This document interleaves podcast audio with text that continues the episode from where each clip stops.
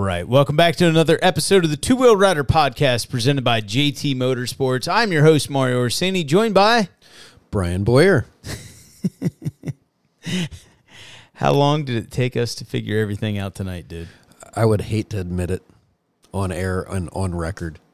I mean, Macs, iPhone, like we did everything, and it all came down to a 3.5 millimeter to quarter inch adapter, which I have like a dozen of at the house, but we got it figured out.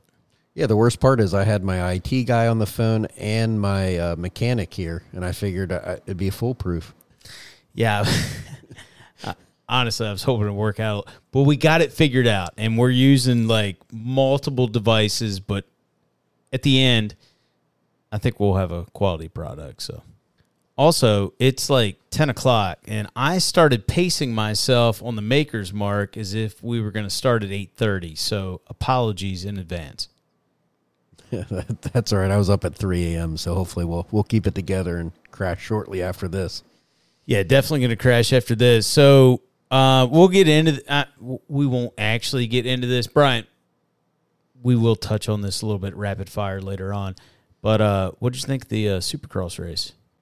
Oh, the Supercross race was was awesome. I mean, it's uh, it's cool seeing some good battling with uh, Ken Roczen and Cooper Webb, and Cooper Webb's really uh, dominating. Ken Roczen was battling this weekend. I must have missed that part. battling in the overall points according to uh, his interviews for sixth place, which I'm still not a fan of interviewing sixth place or fifth place or whatever he got. I know he got sixth. I still don't understand why Karen Roczen is being interviewed in sixth place. He'll never be on the podcast, so I can say stuff like that. But yeah, it was just it's weird. Why there's, I mean, you know, to be fair, Justin Cooper got interviewed for the 250 race. He didn't finish on the podium, but he went one four four uh, for the first three rounds of of uh, West Coast. But I don't know. It's it it's been interesting to watch. It's been entertaining. I'm hoping we have a three way battle coming down to the end of the 450 class. But I do want to give a shout out to uh, Seth Hammaker because that dude rookie and he put in. I was down at the, his first race in Orlando. He put in a hell of a showing. His final result didn't necessarily show it. I think he finished like uh, eighth place, but he was fun to watch during practice, qualifying, heat races. Just didn't have it there in the main, but he put it together in the uh, first Arlington round and got himself his first victory in the 250 class. No, it's been entertaining. I'm obviously enjoying the racing, and even more so on the, the weeks like this week when we're having kind of the Saturday, Tuesday, Saturday. I mean, having those uh, three races there in a short time frame is pretty cool. Yeah, so we are recording this on a Monday night. It'll go up on Wednesday. We obviously don't know the results of Tuesday, but I I doubt it. I doubt Karen's going to win, so but I could be wrong. All right, so we got a great guest lined up tonight. He's been on the podcast before. We'll get to that in just a few moments, but we have people we need to thank because they make this podcast possible. So, at the contributor level, and if you don't know what these levels are, once again, you can head over to 2WRpodcast.com. You can also head over to patreon.com forward slash two wheeled rider. Check out what the different levels are. We just added in an additional bonus for anyone, no matter what the level. You get 10% off anything on teespring.com in the Two Wheeled Rider shop. We got a lot of new apparel out. Two Wheeled Rider podcast apparel will be added very soon. So, contributor level Luke Harding. We also have Dylan on Patreon, Alexander Marsh, Bean and Leaf LLC, and Bob Clayton. At the production crew level, we have Amanda Nat from She Shall Ride, Morgan Graves, Travis Herman, Marshall three four nine eight. Once again, YouTube name, not actual name. Joe Stelmack, Daniel Shepard. At the executive producer level, we have Jordan Roberts, also known as Dad Mode on YouTube. Jeff Menacchio, Joe Menacchio. You know what, Brian? At some point, I'm gonna have to switch those two up. I don't want uh, Jeff thinking he's more important than Joe, though he might have signed up just slightly earlier. Alan Bound, Paul Benton, Jeff Nolan, Brian Flickinger, Neil Pinch, Travis Miller, and Cal Dahl. Appreciate the support from everyone. Speaking of support, we are going to go to a quick commercial break to play our commercial for JT Motorsports. And when we return, we'll be back with our guest and our interview. When Brian and I need something for our bikes, we head to JT Motorsports in Frederick, Maryland. It's not just parts we buy, we also buy motorcycles. Recently, I picked up a 2020 KTM 1290 Super Adventure R. Yeah, I wonder where you got that idea. But it is true. We don't just buy motorcycle parts, we also do buy motorcycles from JT's. And that's why I picked up a 2020 Husqvarna FE 350. That's right. I bought something that's not a KTM, but it is made off the same assembly line. JT's recently moved into a brand new, huge facility, conveniently located just minutes off of I 270 and I 70. Their massive showroom floor holds brand new models from Polaris, Can Am, Kawasaki, Suzuki, Husqvarna, KTM, and now specialized e bikes. If you haven't tried an e bike, you have to. Those things are so much fun to ride. And for the wee little riders, check out their line of Stacyc Kids bikes, which are the perfect way to get youngsters involved in riding. Their showroom floor also features a huge selection of riding gear, accessories, and other essentials to keep your machines running good and looking good. They carry some of the top brands in riding gear, including Arai and Klim. Need parts for your bike? They keep a ton of parts in stock and ship daily. Heck, you even have the option to call, email, or text your parts orders in. when you have a if you don't like working on your own bike, that's okay because they have a full service department that will work on any maker model. Just mention the Two Wheeled Rider podcast when you call, email, text, or stop in the shop, and you'll immediately get a 10% discount on parts and accessories. Visit jtmotorsports.net or call 301 846 4318. And if you didn't write that down, don't worry. You can find it in the podcast show notes or YouTube video description along with their address. All right, let's get back to the show. All right, so a uh, huge shout out to JT Motorsports. Appreciate the support. Our guest today is the official timekeeper of the newly formed U.S. Sprint Enduro Series as well as Sprint Cross Country Series. He's the former youth coordinator of the East Coast Enduro Series and has four kids involved in youth racing. Please welcome back to the podcast, Andrew Sakanikas. Holy cow, you got it right. Good job. Happy to be back, guys. Glad to be back. Uh, I don't want my balls busted anymore because I screwed that up so many times the first time. So, um, listen, if you didn't catch the first podcast Andrew was on, we will have that linked in the uh, show notes below. If you're listed on the website, it'll be on there. Uh, Andrew, we did mention you have four kids involved in racing, only because the fifth one is not old enough to start racing quite yet. Uh, I know the kids were down at GNCC this past weekend at the General. I saw Mo and Mason finished on the podium. Give us a little bit of rundown on uh, how the weekend went. it was a it was a good weekend. We got a late start getting down there. Uh, got on the road late Friday because uh, we decided to get a new race rig, and uh, we had to get that thing set up. Had a little problem with the trailer brakes. Almost lost my cool there a little bit, but we got it. We got it under control. Got down there. Uh, we probably got down there about 1 a.m. Saturday. Uh, of course, the gates were closed at that point, so we slept right there off the road. Got up at six, got in, got in, got the kids signed up. Uh, made it there for the 8:45 a.m. micro race. That's uh, Aubrey and Mora. Aubrey running the uh, 50 senior six seven, and Mora in the 50 junior two four five. Uh, Aubrey's class super stacked. A lot of talent in there. I think there was 35 or 36 kids on that line, and uh, she had a she got tangled up in the first term with about 10 other kids. She probably went in the the woods about 30th and uh, raced hard, charged all the way. Came in. Uh, I think she was 10th or 11th. 11th. 11th place in that one. So uh, made up a bunch of ground after going to the woods late, and uh, super pumped on her ride there. And then what's there to say about Mo? Uh, Eye of the Tiger. Um, we were super super scared. We so she's running that E fifty, and literally, if you've ever been to uh, Aonia Pass Motocross Park, it's such a big place.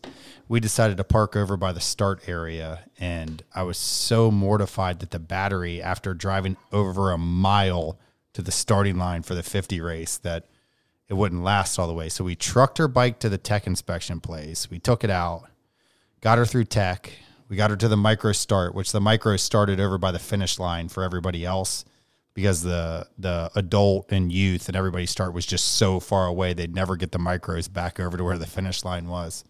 Got her there, shut the bike off, you know, turn the battery off. Let's save the battery and uh, got Aubrey going. I ran back the two lines to Mo's class, turned her turned her battery on, but forgot to set the battery to where it would let her take off. So everybody took off, and Mo was still sitting there trying to twist the throttle.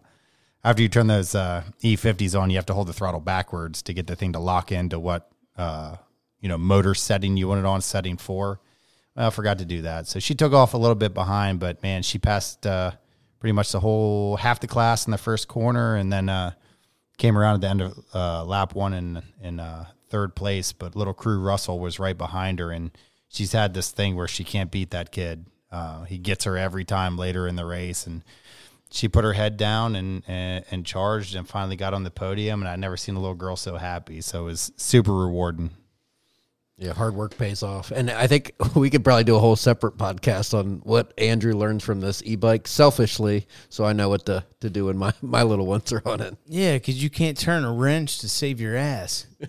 I can turn it, just it always strips the bolts. wrong when I turn it. direction. Cross threading is tight enough. Um, Mason, Mason finished on the podium as well.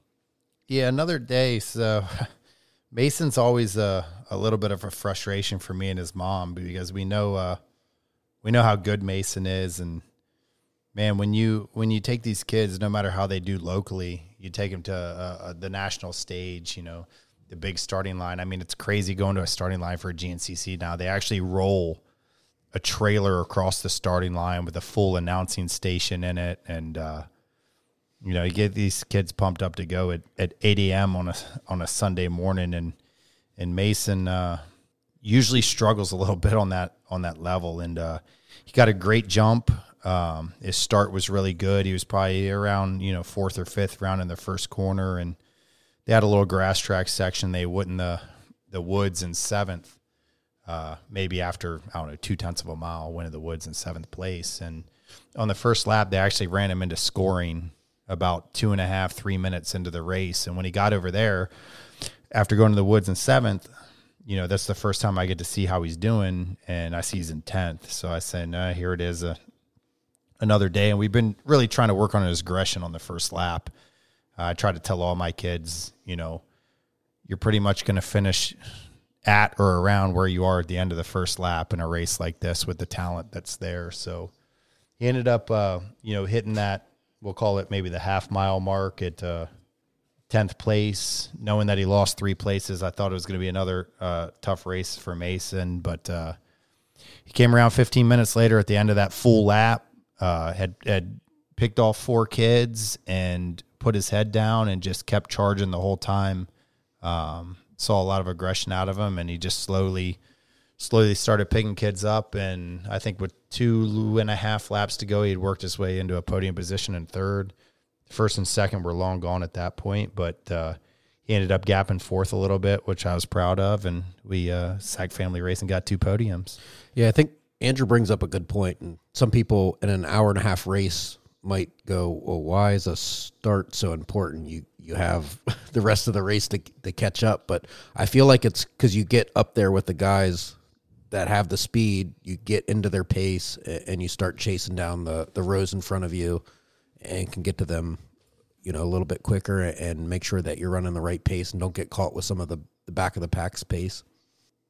Yeah, I think a big frustration that that that that Mason's had is is usually you know at the local level they 85 7 to 11 line starts right behind the the 85 you know 12 15 or 12 13 whatever it be and he just uh at the GNCC level they put the uh the girls the 85 girls in front of him. And if you look at the results pretty much uh half or even more of the 85 7 to 11 class has to get through that whole girls row you know including the leader and all. So he he struggled a lot with passing. That's something we stressed a lot going into the race. And i think that may have made a, a big difference for him Andrew, uh, Austin, uh, I believe his injury came at the U.S. Sprint Enduro Series, which we'll get into in just a few moments. Uh, talk us through his injury real quick and how he's recovering. Yeah, so uh, U.S. Sprint Round One GTR Complex, uh, Day Two, Test Two. Uh, he was hungry after day one, uh, and pretty much said he was going to lay it down on day two, and he had a pretty good test and and test one, and then test two, literally, literally, it couldn't have been more than hundred yards from the checkout of test two. He just got swapped in a really bad rough work section from day one. You know, and these kids on day two, it's the first time they get to see the track that rough after uh, all the adults tear it up. You know, Saturday afternoon, and just uh, caught a bad kicker, got him a little sideways. The next the next bump uh, pitched him hard. He said before he knew it, him and the bike were going backwards down the trail. It kind of spun him all the way around. Took a hard digger. Um, of course, you know, unfortunately, I, I, wasn't right there to see it. Last year, I would have been there. I probably would have seen it. I don't know if I wanted to see it. From uh, what a couple of the parents said, uh, it was a bad one, and uh, he uh, was holding his shoulder. You could see his shoulder. It, it, it just looked like a displacement of the shoulder, like he dislocated his shoulder, and uh, we we kind of wrote it off as that. He was in a lot of pain, but it really kept his composure and talking to a lot of the parents, um, you know, some other kids, GNCC families, and and and guys that follow the sprints. He really held it together. We got him back. We got him checked out by the medical crew. Um, the medical crew again, you know, thought it was just a dislocated shoulder. Uh, took good care of him, got him strapped up, got him set up, and said we should either transport or you know take him ourselves to a hospital.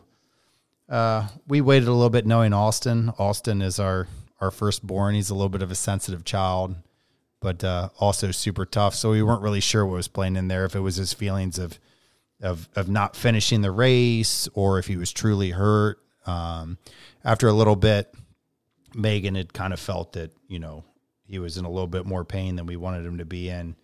But we also wanted to be close to home, being eight hours away down in, in South Carolina and take him to a hospital there. Um, we wanted to take him back to somewhere we knew. So Mama Bear strapped him in the front seat and she put the hammer down. Uh, raced back up. We were originally going to take him to Children's Hospital in DC. Uh, we've been there before with Mason, and they're great. So uh, we were going to head there, but she had Alden with her, and we needed to get him dropped off to somebody to watch him. She ended up taking him to Frederick Memorial. Uh, they X-rayed him there and saw there was actually a fracture uh, of his humerus right below the shoulder, and then the the humerus had actually gone up way high, and that's what was poking up in the shoulder. It wasn't a dislocated bone; it was actually the end of the broken bone there. Um, Frederick Memorial said we're not touching this, and ended up taking him to Children's in DC, and uh, they were great there. They got him there at like six a.m. Monday morning, and by eight thirty he was in surgery. Got a couple pins in there, a couple tent stakes, and uh, he's on the mend now. So, how is that mentally, kind of from both, like from him, I, I know it's got to be tough. Not only the pain, but just the, the mental aspect at the beginning of the season, and then from a parent's perspective, how is that kind of seeing seeing your kid kind of down and out after working so hard in the off season, getting ready for the season? Yeah, I mean that's then that's definitely one tough thing because uh, you know Austin's been such a natural talent. He he got super lucky with that, and he really hasn't worked as hard as some of the other kids had. And, and this year he really started to put it together and really started to work hard. So uh, I think mentally for him, he wants to be at every race. And he, he took the trip a week later all the way down to Florida just to, you know, be there with his brother and not miss being at the races. And I think it's mentally, you know, seeing his friends keep going and, and progress, it's going to be pretty tough on him. As a parent, and you know someone that's raced motorcycles for 30 years it it is what it is. This happens, and uh, we always come back stronger, right? Yep, it uh, teaches toughness. That's for for sure. And I think the toughest kids end up being the most successful. So, Andrew, before we get into the U.S. Sprint Enduro Series, we had a listener question come in. I promise we get this answered tonight. When reroutes happen during a race or, or they're required due to course breakdown conditions, etc., aka hangover hare scramble. What are the rules? Specifically, say a group of riders get through an area before new ribbon is is put up and a reroute causes them to ride a further distance or maybe get you know stuck held up whatever the case may be where the riders behind them are able to get through because ribbon's been put up and they're enabled a little bit shorter course, a little bit easier course. Is anything factored into the final results? Uh, or is it a case of bad luck? Like, what is the what is the AMA ruling on that? Yeah, I don't know that there's really an official AMA rule. I'll, I'll tell you on, you know, we'll put a disclaimer about the hangover hare scramble. Pretty much, the the luck that we've had with the hangover hare scramble, uh, you can't write anything into the books for that one. But um, what's what we try to do on a, on a course worker and a, and a promoter perspective is you want to make that change for the leader, the overall leader, you know what I mean, on course. So you're sitting there, you're at a bottleneck and it's tough and yeah, you hate to send more people into that bottleneck or that mud hole you know they're going to get stuck in, but if you want to keep it fair or as fair as you possibly can for the racers and the and the guys heading off is is you you make the change right there when the leader comes around.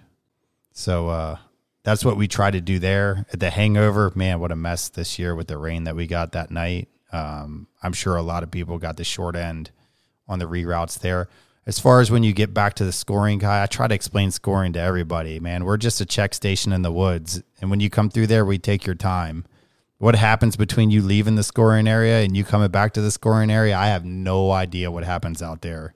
I know when you came through scoring and I know when you came back through scoring and that's what your lap time is. And you know clearly there can be protests or whatever there be but you know as a scoring guy it's all about numbers. This is what time you came through and this is the next time you came through and that's your lap time.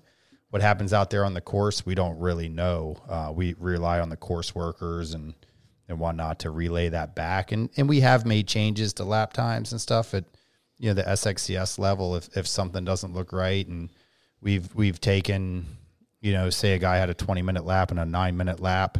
We'll we'll just take that lap out and he'll have one 39 minute lap. We try not to punish people because a lot of the times it's not their fault. They didn't mean to miss a section of the course or get off course or whatever. But that's kind of how we handle it on on our end on a case by case basis with the big disclaimer being the hangover hare scramble. You never know what's going to happen there. Well, especially from sweep riding, uh, many of those in the past, I think sometimes you get to a point and you got 20 bikes stuck and i just go to the first bike i start moving them out of the way. But as i can work my way back i'm pointing out you know any line that doesn't require people getting buried and just getting around the the mess. Yeah i think i think the question came in and the guy even you know prefaced it with hey i was racing it for fun. I just want to know what the ruling is. I'm not disputing anything. And you know it's one of those things where I think everybody sort of gets it. You know, the promoter, the sweep riders trying to make it the safest possible, the most fun possible. And if you get one of those sections where we got 30 guys piled up because track gave out, you know, we found the bottom and it's really deep. We're just trying to reroute to to make it so it's passable for everybody. And there, you know, inevitably there's going to be a couple of riders that are going to get caught out, and Sorry about you, that, but yeah, if, if, you go back to the rule book, anybody that that that had that messed up lap or whatever, technically you're disqualified. If you if you got without the confines of the arrows, it's your job as a rider to follow the arrows, and you're going to be disqualified. But you know, we realize that, dude, they they didn't mean to do it or whatever it be. So I'm not going to disqualify you, but that mo- nine minute lap doesn't count. We're going to add that back to your last lap instead of having a 30 minute and a nine minute. Now you got a 39 minute. Go see what you can do. You know. And I think that's where like the super muddy and crazy races, there's kind of those gray lines. Like if I'm sweep riding, there's 30 bikes stuck, and I'm helping moving them out. And if we can go down and point out a, a better line 10 feet off to the right and not have a the whole race is done if you have the whole everyone just sitting in a line and you're waiting for one one two guys to pull each bike out. Yeah, and when you go to like the the the sprint enduro format, what what we try to do is if there's an injury or a course issue that comes up, we can actually stop the riders from going out on the course. We'll hold them. So, you know, it may affect some people and maybe we can correct that or, or, or look at if it's an issue. But, you know, say there's a, a down rider in the middle of the course and a sprint enduro course is completely ribbon on both sides and you're not supposed to break the ribbon. We get a call in that there's somebody hurt in the course. We can actually stop sending people out until we know that it's cleared and, and corrected. And I think that's a perfect segue into kind of our main topic tonight. And uh, I know, Andrew, you were a competitor in the Full Gas Enduro Series. An announcement was made at the end of 2020 that the Full Gas would not be happening in 2021. I know there was some uh, politics behind kind of the transition there, but a short time later, the U.S. Sprint Enduro Series was formed and really filled that that void of that type of racing. And uh, you know, to your, your point, it's um, a lot more controllable and really truly that that fastest rider wins. Um, so, how was the U.S. Sprint Enduro Series started? And then, can you s- explain some of the format of the series and what type of racing it is? Yeah, absolutely. So, I, I guess you could say a group of us that that uh, that raced the full gas at least you know last year in the 2020 season, um, spearheaded by Billy Schlag, um, a guy that had raced every single full gas since its inception, never missed a single test, never DNF'd a test. Um, we were all actually pumped. Uh, we did the full gas series last year, super excited. Ended up, you know, selling a 250 to get a 350 to try to be more competitive. Uh, my brother Mike tagged along to every race, uh, dabbling between his 250 Yamaha and his 350 Yamaha. Said he wanted to come back for full gas in 2021. Went up, bought a brand new 300 TPI from uh, JT Motorsports plug. Um, all us ready ready to go, putting our head down to uh, to go full gas race, and then yeah, it was huge uh, huge upset when Hoop uh, decided to uh, throw that in, and we'll get into it later. But after helping with one round, I completely applaud him for for doing that. It's no easy task, but uh, that's kind of how it started. Uh, I, I think Billy, you know, being so tied to that series for so many years, wanted to keep it going. Uh, he kind of had a support group group from uh, his Cora SXCS guys from his series up here in, in Maryland, Virginia area, and uh, he said, uh, "Let's go race." And I know he tried to uh, keep that full gas name. I believe I don't know all the details behind it. Uh, don't want to get too deep into that because, like you said, it's politics of the sport, and I'm just here to keep the keep this stuff going. But uh, ended up not being able to get a workout in time for the 2021 season and uh, decided that uh, we had to get things going started the us sprint got himself a website got himself a crew behind him and and pulled it off in like four and a half weeks to get to the first round Yeah, I think that's what the crazy part is. It's uh, one, a lot of coordination goes into it, a lot of effort. Um, you got to put a team together, um, and I think it, it's pretty impressive how quick it got put together. Can you touch just a little bit on what exactly like the format of the series is, uh, and how the racing and what type of racing it is? Yes, absolutely. Uh, sprint racing is a race against the clock. Uh, that's the best way to put it to anybody. Is you are racing your time. Uh, we're going to put you through two sections. One's going to be an open grass t- track section. The other one's going to be a tighter, a little slower, hopefully, uh, wood section. And we're going to pretty much put a stopwatch on you for each time, and we're going to make you do each of those uh, those tests three times for a total of six. And uh, at the end of the day, the one with the lowest time wins. It's truly, honestly, a form of you know, fastest guy wins. We even between tests try to reset you and send you back out on the course on how you're doing on the day. So, you know, if you're second in your class uh, for the day so far after three, four, or five tests, we're going to put you out second in your class. And uh, you know, I raced the whole series for my first time in uh, 2020, and man, what a format! And the fact that it's it's basically you against everybody else by yourself. I think uh, probably all year long through all the tests that we did, I probably only passed about three people all year long with the format. So you're literally it's just you against the clock. How fast can you go? And and uh, I love it personally. I'm super sad to miss out on it. Yeah, now, now you got to do the work. But I, I think that's what's kind of so cool about it. Like, one, I think it helps us get us more competitive in the ISDE. And then two, it's like, okay, I'm in third place. I second place is starting in front of me. If I can catch them or get close to them, I'm gaining time. And if you can't catch them, okay, I lost time there. If the person behind me catches me, I think it just makes it super exciting, high intensity. Yeah, there's a little. I mean, it seems like super simple. Oh yeah, I just I just check in, erase the clock or whatever. But there's there's there's games that you play there. You know, if you if you're going to go into a test section and say you're sitting in second and the guy in front of you is seven seconds ahead of you on the day, so why not start nine seconds behind him? And if you can finish right on his tail, you're either tied or, or doing better with him on the day. It, uh, there's some excitement there that people don't see that that really drawed me to it. And, and a little bit of a you know thinking aspect of it too, because you could kind of go in maybe just to mess with him, and you can kind of go in a couple seconds behind him and just try to key off the lines. Maybe if you don't have your lines laid out, or to your point Yeah, before, I mean, we the the rule is you got to leave at least five seconds, but even five seconds for the most part, you can key off with somebody, and you'll see, you know, the guys that you know maybe you're losing ten or fifteen seconds, and I and I I've done it myself. You know, I was always a little little quicker than the guy that I was racing in the in the cross test, but he would beat me in the enduro test. So uh, when the cross tests come, you know, if he had beaten me good enough in the uh, enduro test that he would start in front of me in the cross test, I would give him 15 seconds because I could make it up. But you know, when we would go into the enduro test, if he started in front of me, I wouldn't give him that much time because I wanted to see if I could uh, catch him and key off him. So, like you said, it's a little bit of a game. What's your role in the series at this point, Andrew? You just admitted you're not racing this year. What What are you doing for the series?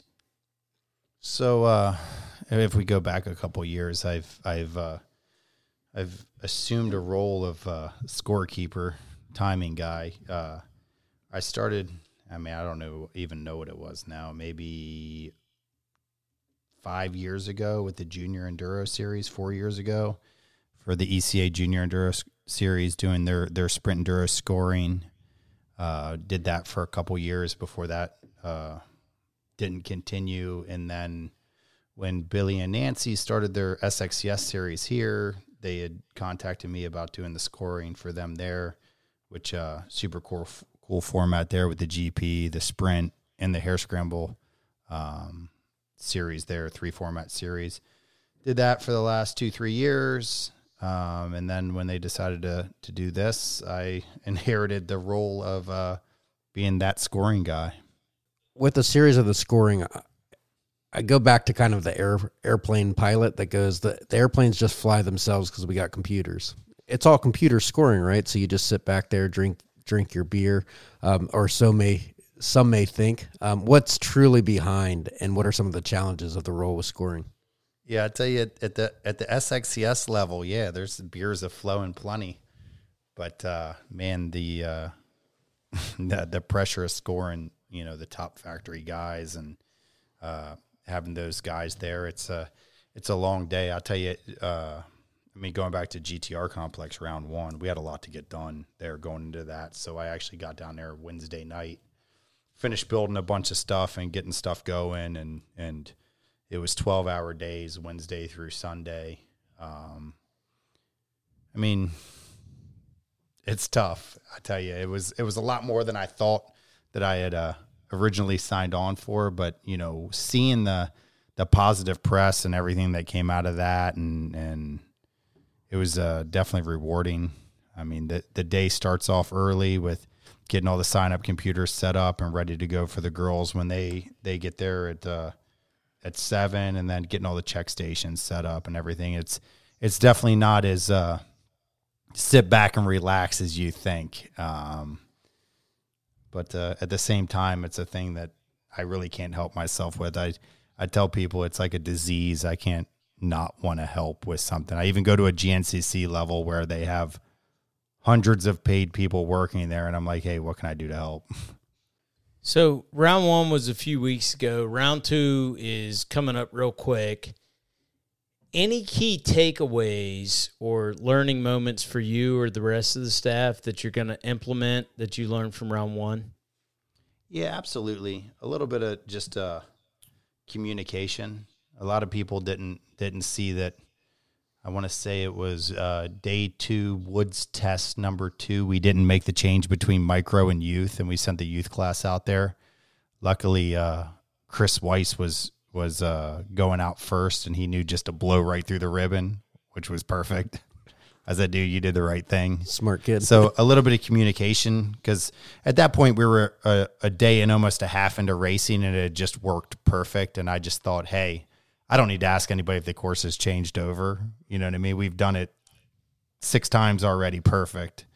Uh, so a little bit of communication things, and then on the scoring side, you know, we learned a ton the first day. Some database settings, some some software settings that we didn't have right that that kind of screwed us on having uh, online scoring on day one, um, which on the same time I'll say was you know kind of a good thing because I don't think people were ready for it. There was a lot of questions with how the online scoring worked.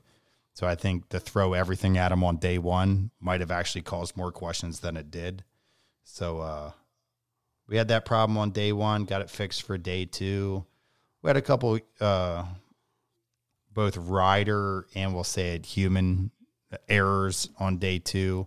Accidentally bumped a button to turn a reader off that we had to go back and we run uh, camera systems that are the timed camera systems that are synced to our computer times so we can see if anything like that happens. We had to go back and fix some from scorecards for about three or four pros.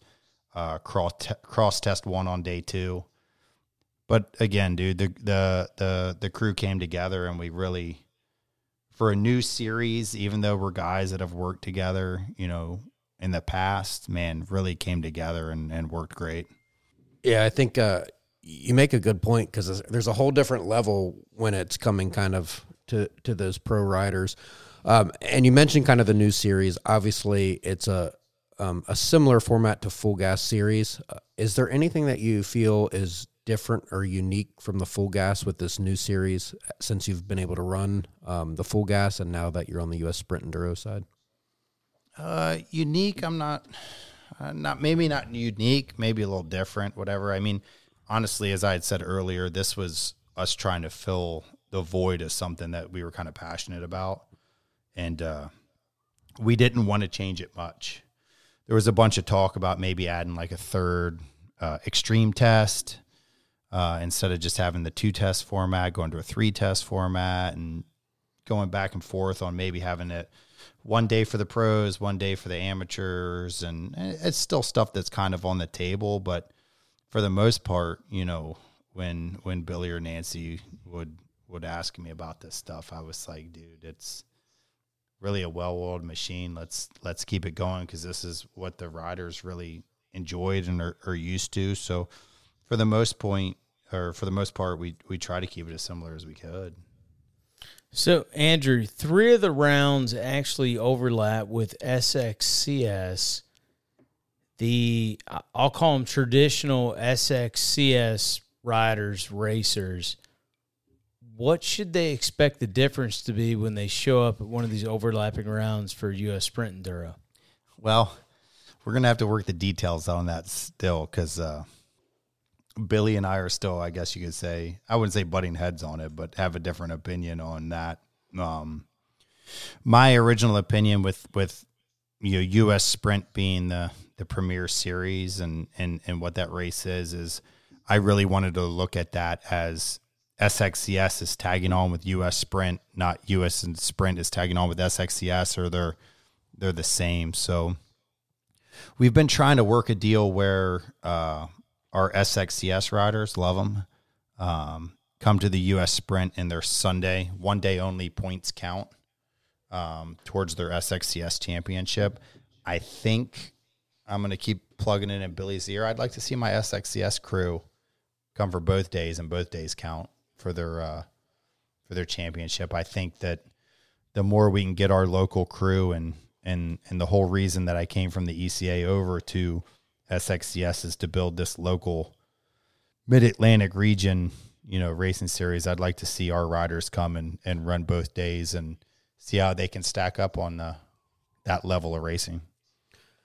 Yeah, and ho- hopefully they kind of get hooked to, you know, both series. I think they're they're both very well run, and I think it's a, a great stepping stone to start in SXCS, and then as you get more comfortable, you can kind of jump into the the bigger series, and it's pretty cool too because you can race and then watch the pros, and I think that leads into kind of the next question. Hey, hey, Brian, just be prepared. You got to dig my bike out two days, not just one day. Uh, I think uh, Wait, did he race the first SXCS? I can't remember. No, I no, I haven't. I haven't raced this year. Is that your drop? I don't. I'm not prepared to say what I'm doing yet. I'm just saying, John Ross has got my bike tuned. I've been out riding. I will be racing in 2021. probably a couple series. I, I'm at that point that later this year I can bump up to senior class. So he's training for that. His bike is more tuned. Hey, dude, I got to tell you, there's nothing more I look forward to than senior class. I'm legit counting the days. Well, I'm glad you'll be in senior A and I'll still be in senior C. Thank God for me. yeah, good stuff. So does I think you already touched on it, and it was information new to me about kind of the camera backup. But does the organization of uh, a level of racing where you're having factory team pro riders, they're making a living, and then the factories have a lot of funds in into this and a lot of effort. Does that change the organization for a series like this compared to your local series? I mean, for us on our on on on what we're doing. I mean, legitimately scoring as far as the computer and the software and whatnot. Scoring a U.S. sprint, it's the same exact work as what we do at SXCS or uh, what we did at I did for ECA with the Junior Enduro Series. You know, on what we're doing as far as timing, but you know, making sure there's no errors like the the little human error we had day two cross test one. You know, well, you got to think about that, and and the gentleman with KTM, Auntie, the the team manager there, explained like when there's an error, and we had to get it fixed. And the way these computers work is, as soon as it goes through, you know, it's uploaded to the internet immediately, whether it's fixed or not. I got to go in and fix it. And the, the mental aspect for these pro riders of what it can do if there's a, a small scoring error, you know what I mean? It could ruin their whole day. You know what I mean? It's a huge mental thing. Uh, so just being being as accurate and having that electronic backup when we did have a little snafu to be able to get those guys times back, you know, to exactly what they were supposed to be, so everything's fair at the end of the day. Um, that's the stress, and that's kind of the difference, and we do the best we can, and we get it accurate every time. You know, whether we have to fix it or whatever we have to do. Uh, I won't go to sleep that night unless it's right. Yeah, well, we've seen that even at the the amateur level um, in the past. With um, I know the eight hour race, you were literally in the middle of the night after being up for for Ryan, eight hours. You can't talk about the eight hour race. Yeah, you can't. You, you can't that's talk sensitive, about it. man. yeah. No, but I think it's it's a good point because I think there's probably still a big difference when there's um, you know the factory teams that are, are there compared to you know drunk me that comes up with his beer can And, asking. I mean, my but that's that's the crazy thing for me. And if if you know me as a person or whatever, it it doesn't matter if you were 13th place in in C40 plus or you were first place in Pro One. I'm gonna make sure your score is exactly what it's supposed to be, and that's just kind of the, the way I roll. And that's one thing that you know Billy will tell anybody because he's worked with me for a couple years now that. It, okay, it might not be right or something might be wrong. You're going to guarantee that I'm going to get 100% right. And, and, having been up there at the scoring table, whether I'm announcing or whatever I'm doing, like we have had people walk up and said, "Hey, this happened, this happened, whatever," and you know I'm able to pull Andrew aside, and it's always able to be fixed. So you don't have to worry about your finish. If if that's what you finished, Andrew does his best to make it right. So. Andrew, one of the things I think everybody just thinks we show up and, and the you know what are the ribbon fairies put everything up, it's all perfect, it all takes itself down. You've been behind the scenes, so what is it that people don't understand about the setup and teardown of a course, specific in this case to U.S. Sprint Enduro? That just give us a little bit of behind the scenes. I mean, as far as U.S. Sprint's concerned, you know, my, my main focus at GTR was was the scoring setup and getting that right for the first time. But having that radio on all day long and listening to the guys and, and everything we've done through um, the SXCS sprints, uh, GPs, hare scrambles, and stuff like that, man, killer crew. Like, I'm not going to call it a scab crew by any means because legit our, our, our top guys were the guys that made the trip down there for GTR um, as early as Wednesday night, Thursday morning, and and really put the work in. And and it's kind of humbling. It's kind of like, wow, you know, we we pulled this all together. But then you get to the through the weekend and everything goes well. You know, we're in there scrambling, we're getting out trophies, and then you walk out of the scoring trailer and realize as long as it took you to set all that stuff up, you walked out of the scoring trailer, the parking lot's empty. It was it was used and and them riders are gone and they may have enjoyed it during the day, but it's like, man, I did all this work for three days straight and everybody came in here, tore it to pieces, and now they're gone.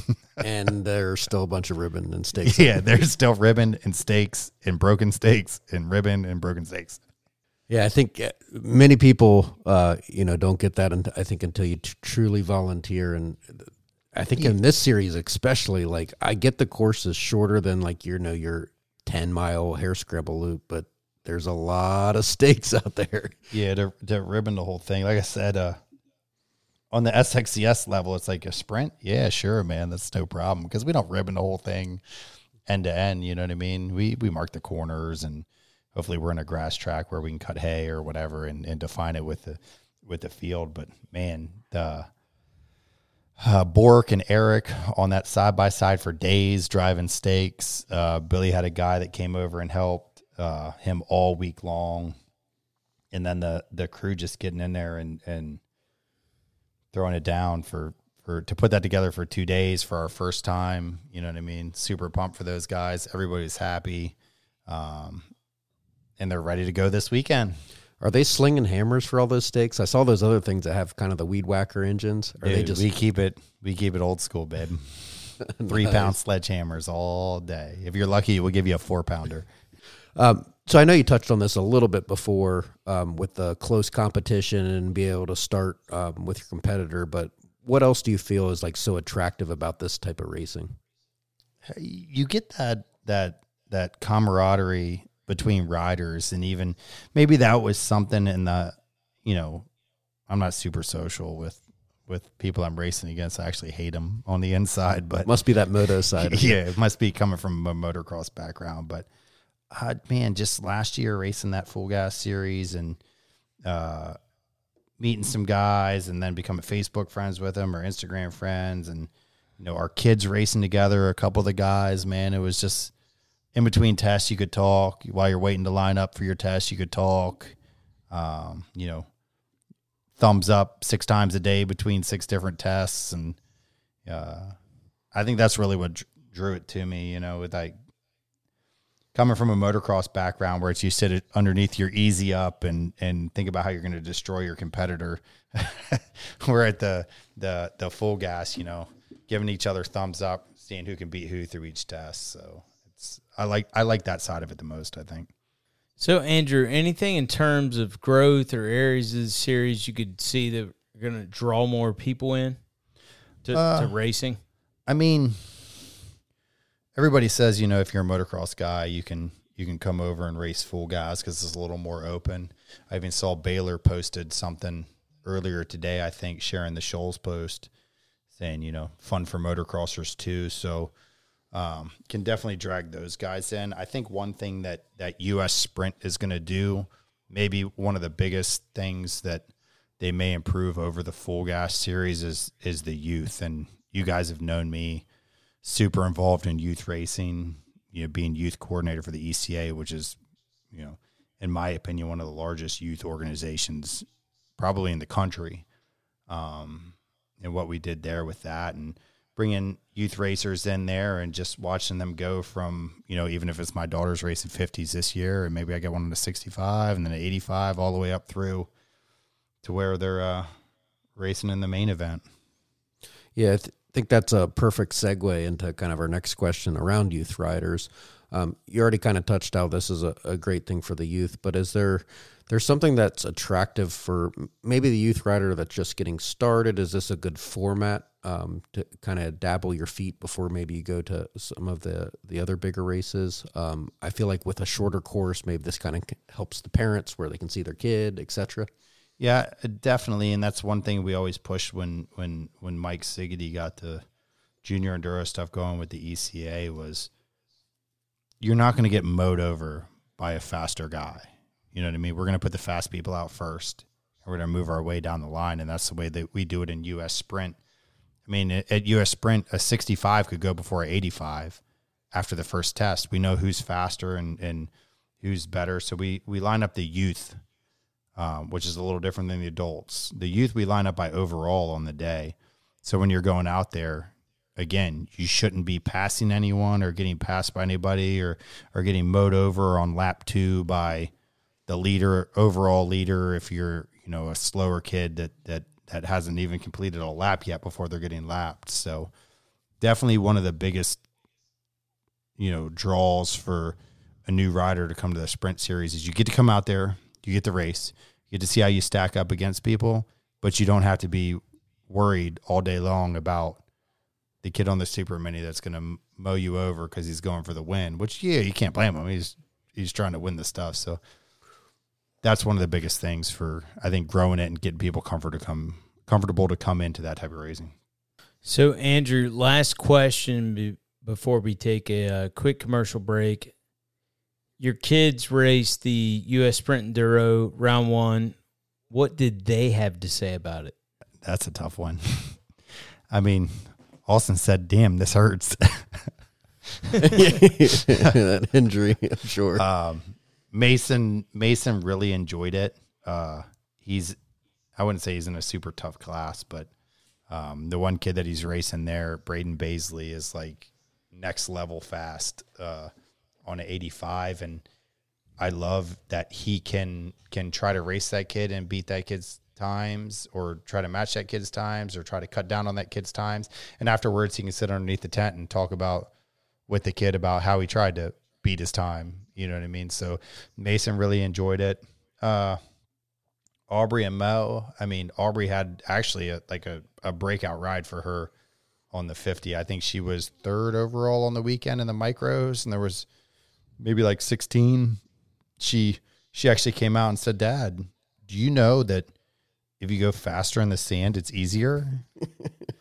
oh, okay, okay, honey. Well, Teaching dad something there. keep going fast. Keep going faster, babe. I haven't been telling you that for two years. and then uh, Mora Mora had was in full tears on day one. Not quite sure why. Uh, I think it was just the loose sugar sand down there at GTR because it hadn't been ridden by big bikes yet. She was washing the front end and it was full meltdown mode. Day two, never seen her smile so much because I think she got in that hard pack rut from the from the pros the day before and uh, she hadn't had a better time. I, you brought up like a really good point that I think is also amazing about this type of racing. So you mentioned about Mason and, the the kid that you know he's battling and, and it's a little bit faster over the course of an hour and a half racing.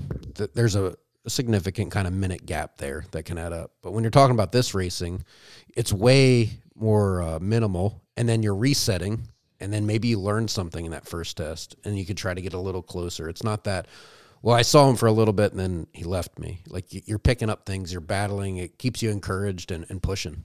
Yeah, you can see that guy uh, right in front of you over and over again. Where, yeah, at a GNCC over an hour and a half, they could gap you by two, three, four minutes. And in a sprint format, it's 20 seconds in a test. So when you look at that 20 seconds at the end of one test compared to four minutes at the end of an hour and a half, you're like, okay, 20 seconds, that doesn't seem so bad. But you see four minutes, you're like, I can never make that up. Yeah, for sure. So, Andrew, we are to take a, uh quick commercial break. When we come back, we are going to hit you up with rapid fire. And then uh, Brian and I will uh, end it up. So, we will be back in just a few moments. Hey guys, Mario here. If you'd like to help support the Two Wheeled Rider podcast, head on over to patreon.com forward slash two wheeled rider. On there, you'll find a few different options. For as low as $2 a month, you can be a contributor. And for as high as $10 a month, you can be an executive producer. We also have production crew in between. Be sure to check out what you get at each different level. But I think the coolest one is probably the executive producer level for $10 a month, where you will be granted early entry into any two wheeled rider riding event. And if you followed those events in the past, you know they sell out in minutes. Actually, the last one in seconds. So it's pretty much the only way to guarantee that you're going to get a spot. Don't want to mess with Patreon? Head on over to 2WRpodcast.com and click on the membership tab. On there, you'll find all the same options we have on Patreon, plus a one time contributor option should you not want to subscribe, or maybe you'd like to be the whiskey sponsor. I'll let you read up about that over there. In addition to all of those options, at different tiers, we'll be giving away different prize packs. When we hit $100, we gave away a $100 Rocky Mountain ATV gift card. When we hit 250, it'll be something else, and so on and so on. But if you don't want to support us monetarily, that's okay too. We just hope you enjoy listening to the podcast and maybe share it with a friend.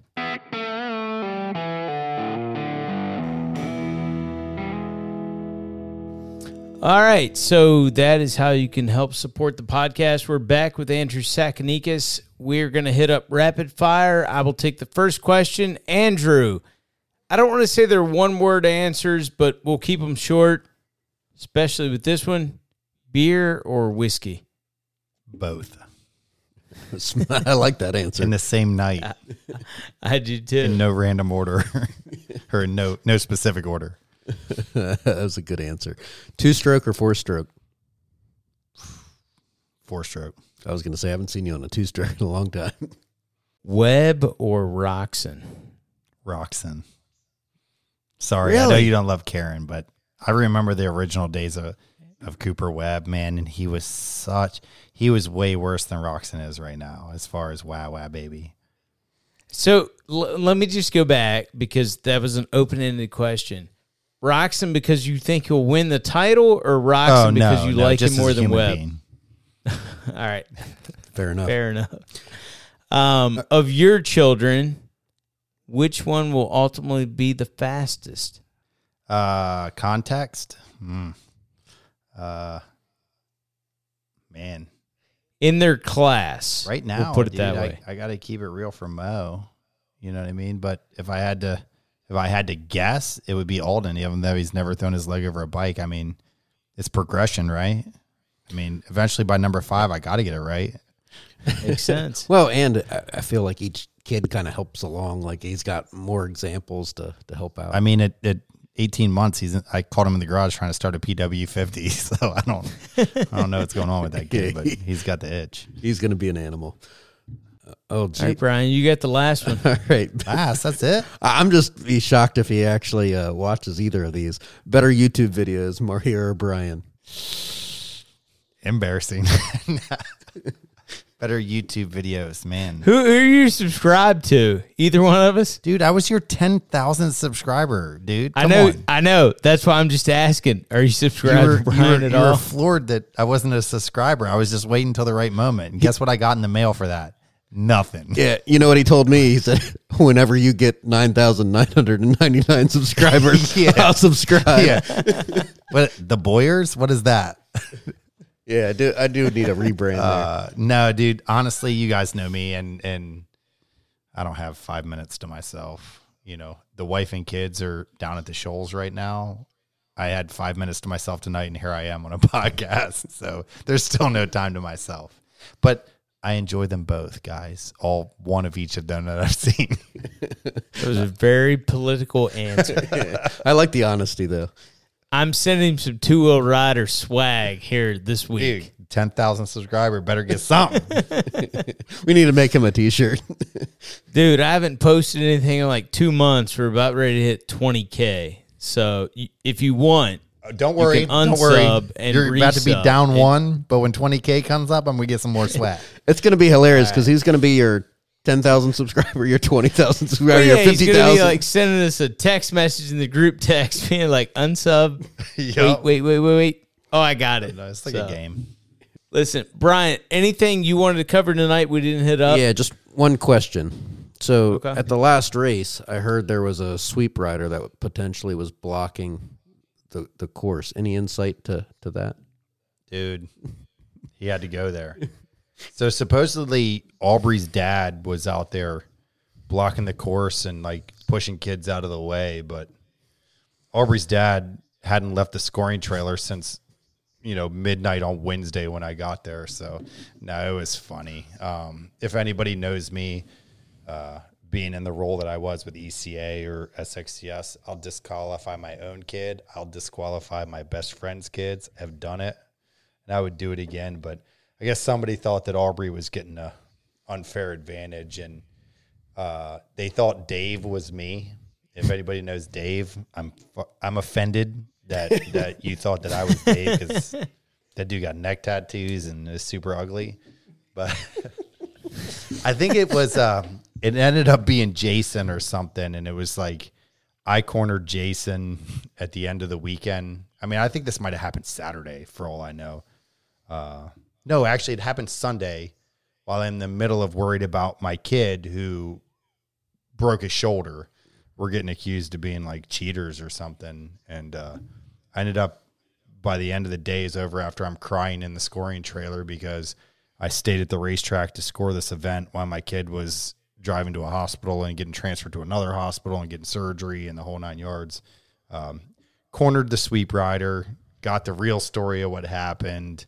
There was a kid that was in front of Aubrey. They fell in a turn. He was picking the kid up at the same time that Aubrey was coming. And just like I would do or any other sweep rider would, you let the kid that's moving go while you're picking up the other kid or or something. If that's even what happened, who knows? No GoPro, no GoPros anymore, so who knows what happened? But uh, uh, very sensitive. Uh, had to talk my wife off the edge on that one because if there's anybody that's more competitive than me, it's it's my wife.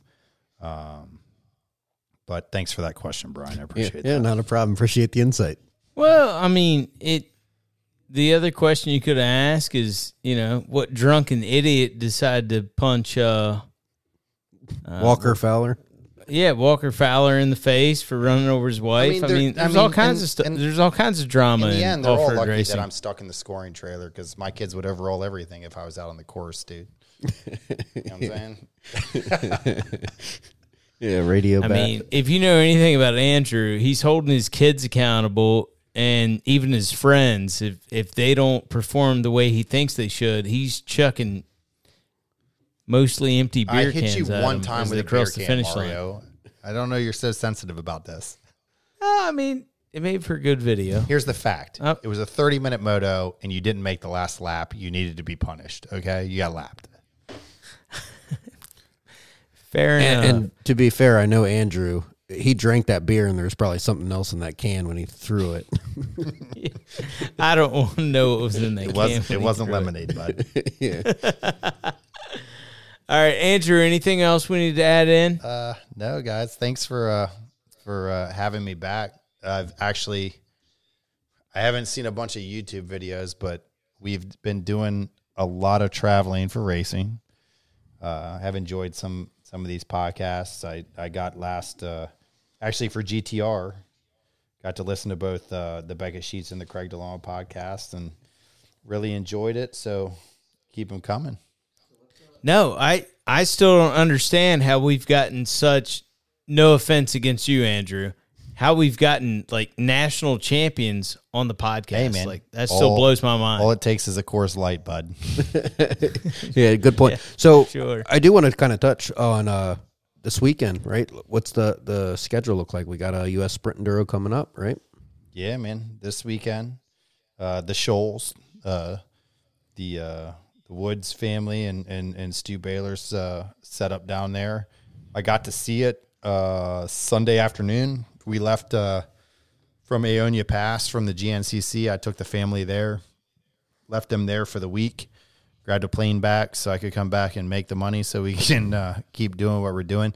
What a cool place, man! I'm telling you, like. Uh, Parking might be a little weird. I haven't quite figured that out in my mind yet, but man, you get up on that hill there where we're plugged in and we got a nice sweet hookup with water and sewer. And if you don't have one and you hear this on Wednesday and you're going to go, call down there, call, talk to Tracy, uh, get a hookup. Man, every direction you look except for one, there's motocross tracks, jumps, turn tracks, this, that, the whole nine yards. It's like legitimately, I guess, Stu's playground. Yeah, that's awesome. awesome. So while you're down there, just drop the name Two Wheeled Rider Podcast to Stu. Well, I was joking. I, I, I think Mason Mason stayed last night at uh, the Woods house. Uh, I said, you know, by the end of the week, he'll be drinking beers and chilling out on Stu's couch before we know it. You, you know, Mason. Uh, yeah. For sure. He'll be he'll be hanging out in his camper. All right. Well, hope you guys enjoyed tonight's podcast. Listen, if you want to go out and try out some racing, whether it's US Sprint Enduro, it's SXCS, whatever the case may be, you got a dirt bike, you want to go race, go check it out. you're you'll be sure to see Andrew at all of them because he's going to be scoring them. Brian will be picking bikes up. I don't know. Maybe I show up at a GP. Maybe I show up at a sprint enduro. Maybe I show up at a hare scramble. I got to race something at some point. So Yeah, and just a little little plug. You, you see that guy up there working hard at scoring, and maybe one of the sweep riders. You know, buy him a get beer. him a beer. It goes a long way. Yeah. Or do like Noah does. Just walk through the pits and ask for a beer for the scores. I mean, I tell everybody, come man, back you with know, three or four. I promise that your scoring will be 100% accurate. I promise it'll happen faster if you have a beer with you. You go. Like that. Yeah, for sure. So, Brian, uh, tonight's podcast, we always like to recap these things before we sign off. Your thoughts? No, I think uh, once again, I feel like it's a repeating theme. I always learn a ton. Uh, I think this was great insight to some of the behind the scenes of racing. I know a lot of people just show up and, and they race. This gave some behind the scenes on the work that goes into it, and then also some behind the scenes of why you should come out and just give it a try. And if you haven't tried one, just get out there and do it. You, you, trust me, you'll enjoy it. I, I agree. Whether you trail ride, ride by yourself, whatever, go out and try out a race. You're gonna have a good time. Doesn't matter if you finish first, last, somewhere in between. It, it's a lot of fun. You're gonna get a lot of new friends, and I kind of equate it to because I've done these things. You know, pick up basketball games or poker games. It's tough to get in the first one because you, you don't know where to go. But then once you do it, you're going to get invited everywhere. And that's just one of the benefits. Uh, it was great to have Andrew on. Fortunately for you, Brian, I think he could make a great co host, but he's kind of busy with, with all the children. So your job is still safe. Job Your name's security. still on the, uh, on the logo. But uh, no, I, I had a good time tonight, and uh, I'm looking forward to showing up at one of the uh, probably cross promoted U.S. Sprint Enduro SXC. You better get to the golf course, man. Who knows? It could be the last time we get to race there. No, we're uh, I'm uh, I'm in for that one. Oh, that's happening. Good man. It's it's West Virginia, dude. It's West Virginia. How can you not want to be there? Yeah, even if we're not racing, It's right we'll be- around the street. It's right around the corner from your house. It's literally right down the street. West Virginia's a little big state. I've seen some of those rounds, and I'm like, oh, it's just West, West, Virginia, Virginia. can take like six hours to get to a place, and it's like 150 miles. Yeah. All right. Anyway, if you guys want to know more about US Sprint Enduro SXCS, whatever the case may be, that will be linked down in the show notes. Check it out. We're putting this up on a Wednesday. Next race is coming up this weekend, so maybe you get uh, registered in time for it. Uh, Andrew, his Instagram, we will link that down in the uh, show notes below as well. Once again, I'm your host, Mario Orsini, joined by. Brian Boyer. We'll talk to you guys again soon.